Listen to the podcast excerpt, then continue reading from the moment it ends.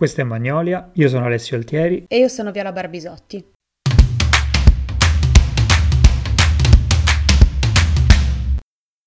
Nel primo vero episodio di questa nuova stagione vogliamo parlare di una delle sensazioni legate allo spazio eh, più potenti che il cinema riesce a offrire, cioè la claustrofobia. Eh, dobbiamo subito mettere in chiaro che eh, lo spazio, eh, la gestione dello spazio è un vero e proprio strumento che gli sceneggiatori e i registi utilizzano. Mm, uno strumento eh, di cui ci si può servire in due fasi per la costruzione della storia stessa e eh, per modellare la percezione dello spettatore, per in qualche modo evocare un preciso stato d'animo. Per quanto riguarda la costruzione della storia, pensateci, eh, lo spazio in cui il film è ambientato ne determina dei risvolti estremamente pratici. Pensiamo per esempio ai film western, che in realtà sono tutto il contrario della claustrofobia. Gli enormi spazi rendono possibili le cavalcate, le rocce lati della strada favoriscono gli agguati e in generale c'è un diffuso senso di libertà, di possibilità di conquista e di selvaggio di natura mastodontica che domina qualsiasi altro fattore. In questo senso, soprattutto in specifici film di genere, è lo spazio a determinare l'andamento della storia, quindi a creare delle situazioni che diventano ricorrenti. Quando invece parliamo di percezione dello spettatore eh, intendiamo un concetto semplice ma al tempo stesso molto efficace. Lo spazio in cui viene ambientata la storia può essere il primo mezzo attraverso cui si stimola una sensazione allo spettatore, che lo incanala in una specifica predisposizione rispetto a quello che andrà a vedere. Eh, ambientare una storia in uno spazio molto ristretto, uno spazio che è ostile o angusto, eh, conferisce un immediato senso di claustrofobia a chi guarda, crea un'immediata empatia con il protagonista che si trova in quella situazione, eh, che capiamo immediatamente essere di difficoltà e in qualche modo ci troviamo a riviverla. In questo episodio ci soffermeremo sulla claustrofobia, ma giusto per ribadire quanto potere conferisca la gestione dello spazio, e pensiamo a un'altra emozione ricorrente suscitata dal gioco con lo spazio che il regista può fare, cioè la vertigine. E come la claustrofobia, la paura dell'altezza è piuttosto diffusa e, e per questo è efficace su larga scala quanto la claustrofobia. E la cosa che crediamo essere molto interessante è che alcune volte eh, questa emozione è l'unica cosa che un film riesce a essere. Eh, ci spieghiamo. The Aeronauts che trovate su Amazon Prime Video è un film totalmente dimenticabile per tutta una serie di aspetti, però crea un autentico senso di vertigine. Si tratta certamente di un modo molto primitivo di impressionare lo spettatore facendo cinema, però eh, quando si crea una reazione allo spettatore, quando comunque ci si riesce, si tratta di di aver raggiunto qualcosa. E sembra quasi scontato dire che a sfruttare al meglio il meccanismo dello spazio come costrizione, cioè della claustrofobia come mezzo narrativo, siano ovviamente il genere horror e thriller. E la motivazione è abbastanza chiara. La claustrofobia è una paura comunissima, io stesso ne soffro parecchio, infatti trovo assolutamente impossibile mettere la mascherina e risulta spesso molto efficace eh, includere la claustrofobia nella propria narrazione per creare tensione. Ma noi abbiamo fatto un passo successivo, perché è la nostra natura, e abbiamo diviso il concetto di claustrofobia e, e i film che ne sfruttano la potenza in due gruppi, cioè claustrofobia in senso stretto e claustrofobia in senso lato. Mm, ci sono dei prodotti interamente o quasi interamente eh, ambientati in spazi angusti, la cui essenza proprio corrisponde alla trappola, eh, al buio, alla costrizione. Eh, pensiamo per esempio all'interessantissimo Buried Sepolto, che è un film del 2010 diretto da Rodrigo Cortés con protagonista Ryan Reynolds. Se non l'avete visto ve lo consigliamo, ma uh, solo se non soffrite di claustrofobia, perché altrimenti è, è difficile da sopportare. Uh, si svolge interamente all'interno di una bara di legno nella quale il protagonista è sepolto. Il protagonista, che è Ryan Reynolds, è un camionista statunitense e appunto è stato sepolto vivo da dei ribelli iracheni che ne richiedono il riscatto ha con sé un cellulare, una matita e un accendino e ovviamente deve fare di tutto per uscire prima che finisca l'aria. Altro grande esempio, facendo un salto dal thriller drammatico che è Buried all'horror, è The Descent, Discesa nelle tenebre, è film del 2005 eh, che racconta la storia di un gruppo di amiche appassionate di sport estremi che decide di avventurarsi in un sistema di grotte quasi inesplorate e forse c'era un motivo se erano inesplorate. Partiamo dal presupposto che Descent è un film che va visto e vi diciamo che gioca in maniera morbosa sul lato claustrofobico della speleologia, quindi sui conicoli stretti, sui vicoli ciechi e soprattutto sul buio e come Buried preme i tasti giusti sfruttando appieno lo spazio in cui è ambientato e non risparmia in nessun modo lo spettatore la sofferenza che riserva ai suoi protagonisti. Quindi abbiamo parlato da una parte di claustrofobia in senso stretto e ovviamente eh, è necessario parlare anche di eh, claustrofobia in senso lato, di quei film cioè che sono ambientati ovviamente in spazi chiusi e dove il fatto che i protagonisti siano costretti in un luogo ben preciso, minaccioso, provoca un timore che in qualche modo è paragonabile a quello di essere sepolti vivi. E andiamo a pescare nell'horror, che è un genere che ci dà sempre molte soddisfazioni per le nostre dissertazioni, e partiamo da un cult assoluto, uh, Cube, il cubo, che è un film del 1997 di Vincenzo Natali, che appunto è diventato un vero e proprio classico del genere. In questo film i protagonisti eh, si svegliano in una struttura eh, costituita da numerose stanze cubiche e trappole di vario genere. Non sanno dove sono, non sanno perché sono lì e il risultato di tutto questo è un film angosciante che ci fa percepire la trappola e in qualche modo è stato pioniere di tutta una serie di luoghi comuni, di quelli che poi sono diventati luoghi comuni dell'horror. Eh, diciamo che poi gli sono succeduti due sequel eh, che però non sono nemmeno lontanamente potenti come il primo. E tra l'altro il regista, cioè Natali, ha firmato un film più recente che potete trovare su Netflix che si intitola Nell'erba alta e, che è tratto da un racconto di Stephen King che racconta la storia di un fratello e di una sorella eh, che prevede la gravidanza di lei durante un viaggio in auto sono costrette a fermarsi in mezzo al nulla e sentono le grida di un bambino provenire da un campo e si avventurano appunto nell'erba alta per cercare di aiutarlo. E presto però si rendono conto di non riuscire più ad uscire dall'erba alta e il film si dilunga parecchio in alcuni momenti sul background dei protagonisti e non riesce mai davvero a essere interessante, ma in generale il senso di costrizione è parecchio forte. Parlando di Stephen King, un altro grande esempio è 1408, che è un adattamento di un suo romanzo diretto da Michael Avstrom, eh, che ha come protagonista John Cusack, eh, nei panni di uno scrittore che eh, smaschera, diciamo, luoghi infestati. Questo scrittore scopre l'esistenza di una stanza d'albergo maledetta, che è appunto la 1408 del Dolphin Hotel di New York, e decide di passarci la notte per dimostrare che si tratta solo di superstizione. Ovviamente si tratta di un film horror e quindi in realtà la presenza demoniaca è reale e il protagonista si trova intrappolato proprio all'interno di, un, di una stanza con un demonio all'interno alcuni momenti di questo film sono piuttosto deboli eh, o scadono nel melodrammatico come in realtà molti altri prodotti tratti da, da King fanno. Però comunque il risultato è un film horror che sfrutta la claustrofobia di cui, di cui, stiamo parlando, quindi la claustrofobia in senso lato, che in qualche modo fa entrare lo spettatore in un loop sfiancante. E agli appassionati di horror poi saranno venuti in mente sicuramente mille altri esempi, ma vale la pena parlare anche di Train to Busan di Ian Sang-ho. È uno zombie movie del 2016 eh, che se siete appassionati vi consigliamo ed è quasi interamente ambientato su un treno il risultato è un prodotto che porta il sottogenere a livelli altissimi di violenza e azione serrata, che gioca sugli spazi angusti del treno che solitamente non sarebbero claustrofobici in una condizione normale, ma che vengono resi tali dalla massa di zombie assetati dei cervelli umani. Quindi, come abbiamo detto e ribadito, è quasi scontato dire che la claustrofobia e in generale l'utilizzo dello spazio come minaccia sia una sorta di caposaldo del genere horror ed anche del thriller però va anche detto che nel corso di anni ci sono stati esempi molto eh, brillanti di, di utilizzo di spazio in questo senso.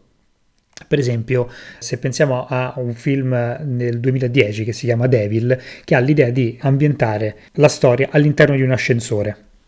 Un, un gruppo di persone appunto rimane bloccato ovviamente nell'ascensore sfruttando poi un incubo ricorrente di, di molte persone, soprattutto dei claustrofobici.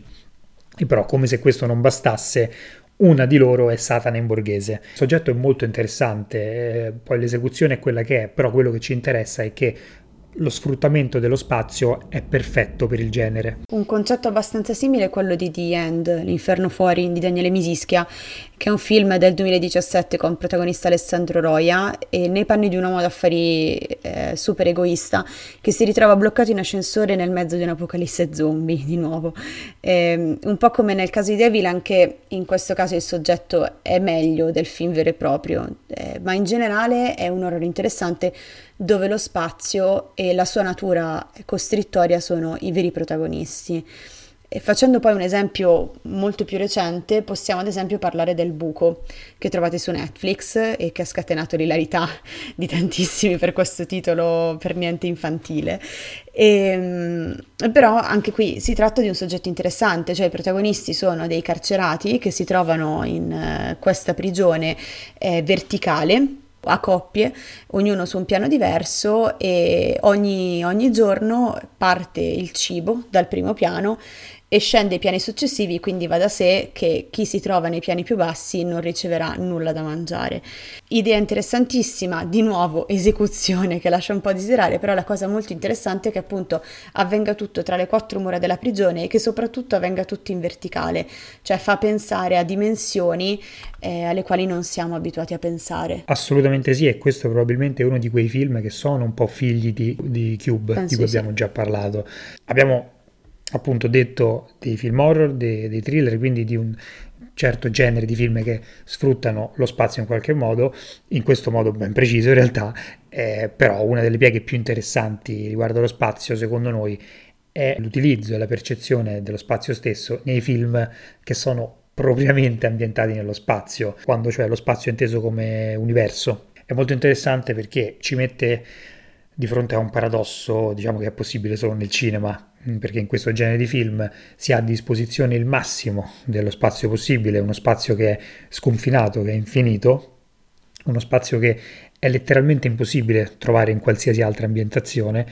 eppure molto spesso il tema dominante è proprio l'impossibilità di sfruttarlo appieno e in qualche modo di sentirsi costretti fino all'asfissia di essere bloccati. Questo lo sappiamo, è dovuto al fatto che di tutto l'incalcolabile spazio a disposizione, solo la brevissima superficie dell'astronave è ospitale. Tutto quello che c'è al di fuori di essa è meraviglioso, ma mortale. È una minaccia dalle proporzioni infinite per l'uomo. E allora pensateci, la sensazione è sì di claustrofobia, di groppo alla gola, ma è una claustrofobia eh, alterata, del tutto peculiare, perché è vero, avvertiamo il senso di costrizione e vediamo i protagonisti subire questa costrizione, ma fondamentalmente è proprio lo spazio ristretto l'unico garante dell'incolumità.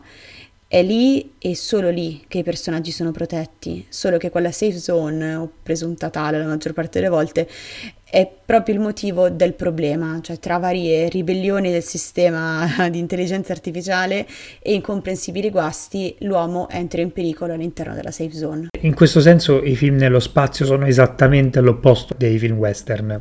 Eh, nello spazio la vastità che circonda tutto è una minaccia, nei western è invece la libertà e, nei saloon o nelle cittadine e quindi comunque in spazi più o meno piccoli che si muore. Però veniamo ad alcuni esempi pratici e partiamo dal film dei film eh, per quanto riguarda i film nello spazio e dal regista dei registi, cioè 2001 di sé nello spazio. Sono stati fatti mille discorsi e altrettanti andrebbero fatti, però qui adesso noi non ci dilunghiamo in interpretazioni o soluzioni, ma eh, ci piace sottolineare il duplice rapporto che Kubrick e, Arthur C. Clarke con cui Kubrick ha scritto la sceneggiatura, eh, dalla quale poi Arthur C. Clarke ricavò il libro. Il duplice rapporto, dicevamo, che Kubrick eh, costruisce tra i protagonisti e lo spazio, perché eh, da un certo punto in poi noi insieme ai protagonisti capiamo che la minaccia non arriva da fuori, non arriva dallo spazio, ma da dentro e ha un nome, al 9000. Per esempio, pensate alla celeberrima scena in cui uno dei due astronauti esce fuori dall'astronave e deve aggiustare un presunto guasto e il passaggio in cui con la tuta addosso sentiamo il respiro dell'astronauta che esce per compiere l'operazione. In quella scena c'è una percezione doppia del pericolo legato allo spazio, perché in quel momento noi sappiamo che è il nemico, appunto, sappiamo che è al 9000 e sappiamo che si trova all'interno, ma al tempo stesso sappiamo che lo spazio esterno è persino più pericoloso, anzi e ancora di più abbiamo paura che il nemico interno faccia qualcosa che lasci l'astronauta fuori. In pratica quindi ogni ambiente in quel momento è ostile, non c'è uno spazio in cui i protagonisti si possono sentire sicuri eh, in termini di sopravvivenza e questo provoca una doppia ansia nei confronti dello spazio di scena, con il risultato di percezione molto potente. Sappiamo che qualcosa accadrà, sappiamo che non ci sono possibilità di, di sopravvivenza in queste condizioni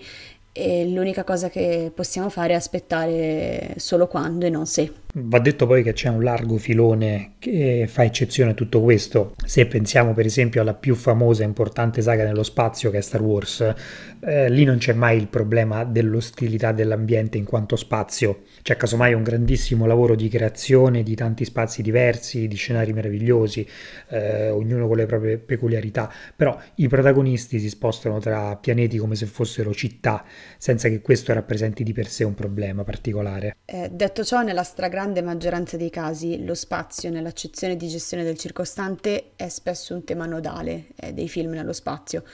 Il rapporto con l'area dentro la quale il protagonista si trova non è necessariamente la colonna portante del film, però spesso inevitabilmente ne costituisce la svolta. Eh, tipo mi viene in mente The Martian. The Martian che è un film eh, di Ridley Scott del 2015 eh, Matt Damon interpreta Mark, che è l'astronauta protagonista della storia, un astronauta che rimane solo su Marte e deve ingegnarsi per tirare avanti fino all'arrivo dei salvataggi che potrebbero impiegarci anni o addirittura potrebbero non arrivare mai. Ecco, se consideriamo che la causa del suo isolamento è una tempesta di sabbia con relativi detriti e che poi il problema di Mark sarà rimanere in vita in quelle condizioni, eh, ci rendiamo conto come tutto passi dal rapporto tra il protagonista e lo spazio, perché un ingegnere meccanico e botanico del livello di Mark non avrebbe problemi di sopravvivenza anche totalmente solo sulla Terra. In The Martian invece riuscire a far crescere delle patate è un'impresa proprio perché il contesto è inospitale per la vita. Eh, fare qualche chilometro con un mezzo di trasporto per aggiustare un'antenna diventa una azione molto pericolosa che può valere la vita o la morte del protagonista. Un altro esempio, se avete visto Moon di Duncan Jones, eh, film del 2009 ambientato sulla Luna con Sam Rockwell come protagonista, sapete che lì al centro di tutto c'è la ricerca di una verità che il protagonista inizierà a inseguire e che in qualche modo combacia con la ricerca di se stesso. E qui ci sono due punti che vogliamo toccare. Il primo è che l'intreccio vero e proprio nasce dopo che il protagonista, eh, ancora, ha un incidente e per cause molto simili a quelle di The Martian, derivanti dal fatto che in un ambiente che non è il nostro pianeta ogni errore può essere fatale. E, e così sembra eh, essere nelle prime battute di Moon per Sam, che vediamo agonizzante dopo un'uscita sul territorio lunare. L'altro aspetto è una strada che prende, diciamo, una doppia via Abbiamo parlato eh, di come nello spazio l'unico ambiente ospitale sia quello ristretto dell'astronave. Non a caso molti film sullo spazio sono film di solitudini, di sopravvissuti, di naufraghi. Eh, stare solo in un contesto del genere è molto spesso un'autostrada verso la follia, ma eh, prima di arrivarci ci sono dei lunghi passaggi di introspezione, dei flashback, eh, dei ragionamenti su se stessi, eh, dei momenti di scoperta, di pentimento, di commozione. È così per esempio in Gravity, ehm, perché quando nei concitati tentativi di trovare un modo per ritornare sulla Terra, eh, vediamo lotta, sofferenza, allucinazioni, ecco questi momenti sembrano parlarci eh, dell'anima dei protagonisti più che di astronavi o mezzi tecnici. D'altra parte però avere un'infinita porzione di spazio e non avere le possibilità di spingersi quanto si vorrebbe è di per sé una riflessione sulle costrizioni e sui limiti umani. Eh, in Ad Astra, che è un film del tutto derivativo in termini di scelte di trama e di regia, per esempio, è presente un concetto significativo, cioè Clifford McBride, il padre del protagonista, anch'esso astronauta, è partito anni prima per una missione nello spazio profondo e si è fatto prendere da una smania di esplorazione superiore all'umana possibilità, convinto di poter superare dei limiti che sono invece invalicabili, fallisce e quindi impazzisce. Ecco quindi eh, quella che noi abbiamo chiamato una magnifica ambivalenza dei film dello spazio da una parte la costrizione in termini di spazio, la solitudine in un ambiente ristretto in mezzo all'infinito esplorabile che ha come risultato la riflessione, l'indagine su di sé. Eh, dall'altra l'infinito esplorabile come vera e propria meta e soprattutto come eh, motivo di vita, una corsa all'espansione di se stessi attraverso l'universo. Sono due viaggi molto diversi tra di loro, ma che hanno molto spesso un unico arrivo, la follia. Questo era Magnolia. Io ero Alessio Altieri. E io ero Viola Barbisotti.